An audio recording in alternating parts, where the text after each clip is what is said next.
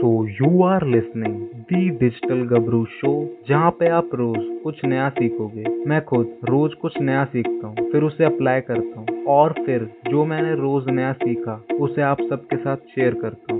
So stay tune till the end so hey guys आज हम बात करेंगे डिजिटल मार्केटिंग होती क्या है? तो डिजिटल मार्केटिंग मार्केटिंग का वो पार्ट है जिसकी फ़िज़िकल एग्जिस्टेंस नहीं होती, यानी इंटेंजेबल होते हैं। जैसे आपको रोड पर बैनर पोस्टर एडवर्टीजमेंट पैम्पलेट दिखते हैं, जो कि traditional and offline mode of marketing है। पर जब यही बड़े एडवर्टीजमेंट आप अपनी फ़ोन की स्क्रीन पर देख सकते हो तो ये डिजिटल मार्केटिंग है। मतलब सिंपली अगर कोई एड ऑफलाइन की बजाय ऑनलाइन हो तो डेट इज़ डिजिटल मार्केटिंग तो अब डिजिटल मार्केटिंग की क्या ज़रूरत थी? जब हमारे पास एक ऑफलाइन मार्केटिंग का ऑप्शन था तो अब हम कुछ नंबर पे ध्यान देते हैं। अगर हम ग्लोबली देखें तो 4.5 मिलियन पॉपुलेशन इंटरनेट यूज़ करती है, जिसमें से 3.5 मिलियन लोग तो सोशल मीडिया पे टाइम स्पेंड करते हैं। जैसे Instagram Facebook Quora Twitter LinkedIn इन सब पर टाइम स्पेंड करती है। अगर हम सिर्फ़ इंडिया में देखें तो भी 326 मिलियन लोग सोशल मीडिया यूज़ करते हैं। तो अब आपको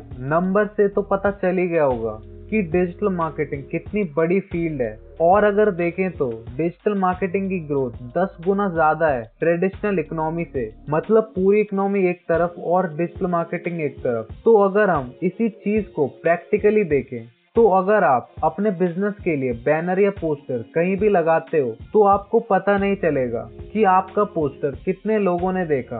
पर हम सपोज़ करते हैं, अगर वहीं आप अपना एड गूगल एडवर्ड पे रन कराते हो तो आप देख सकते हो कि कितने लोगों ने आपका एड देखा। और अगर आपको लगता है कि ये कैंपेन लीड जनरेट नहीं कर रहा तो आप सिंपली अपने कैंपेन को चेंज कर सकते हो और अपनी टारगेट ऑडियंस तक पहुँच सकते हो। पर अगर आपने कहीं अपने बिज़नेस के लिए बैनर लगवाया तो अगर आपको लगा कि ये जगह अच्छी नहीं है तो आप कम से कम एक महीने तक उस बैनर को नहीं हटा पाओगे, क्योंकि आपका पहले ही कॉन्ट्रैक्ट साइन हो गया होगा। और कुछ केसेस में तो छह महीने तक भी नहीं हटा पाओगे। मतलब आपका कुल मिलाकर सारा मार्केटिंग बजट वेस्ट हो जाएगा। और डिजिटल मार्केटिंग में आप एक एक चीज़ ट्रैक कर सकते हो और टाइम टू टाइम चेंज भी कर सकते हो। ऑफलाइन मार्केटिंग में आपको रीच बहुत ज़्यादा होती है, जो कि बिल्कुल यूजलेस है, क्योंकि हमें अपने टारगेट ऑडियंस को ही एड शो करना है, जो कि हम डिजिटल मार्केटिंग से बहुत अच्छी तरह कर सकते हैं। एक काम करो,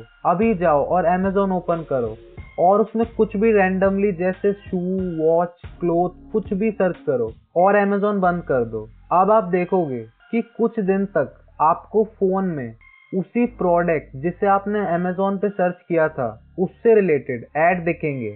मतलब आप अब उनकी टारगेट ऑडियंस बन गए हो। इस तरह डिजिटल मार्केटिंग काम करता है। तो अभी तक आप डिजिटल मार्केटिंग की इम्पोर्टेंस और नीड को अच्छी तरह से समझ गए होंगे। तो अब मुझसे बहुत सारे लोग पूछते हैं कि क्या मैं डिजिटल मार्केटर बन सकता हूँ? तो भाई बिल्कुल, बन सकते हो। जैसे आप किसी भी करियर में यूनिवर्सिटी जाकर सीख, वैसे ही, यहाँ आपको सीखना पड़ेगा, फिर उसे प्रैक्टिकल करना पड़ेगा। वैसे हमने इससे पहले एक एपिसोड इसके बारे में बना रखा है how to become social media manager in 2021 तो आप उसे सीख सकते हो कि आप सोशल मीडिया मैनेजर कैसे बन सकते हो, और आप हमारे podcast the digital Gabru show को फॉलो कर सकते हो। जिससे आप रोज डिजिटल मार्केटिंग सीख सको। वैसे ये एक सीरीज़ होने वाली है, जिसमें आप डिजिटल मार्केटिंग के बारे में डिटेल में सीख सकते हो। मैं होप करता हूँ आपको ये एपिसोड पसंद आया होगा। Thanks for listening and stay tune for daily digital marketing stuff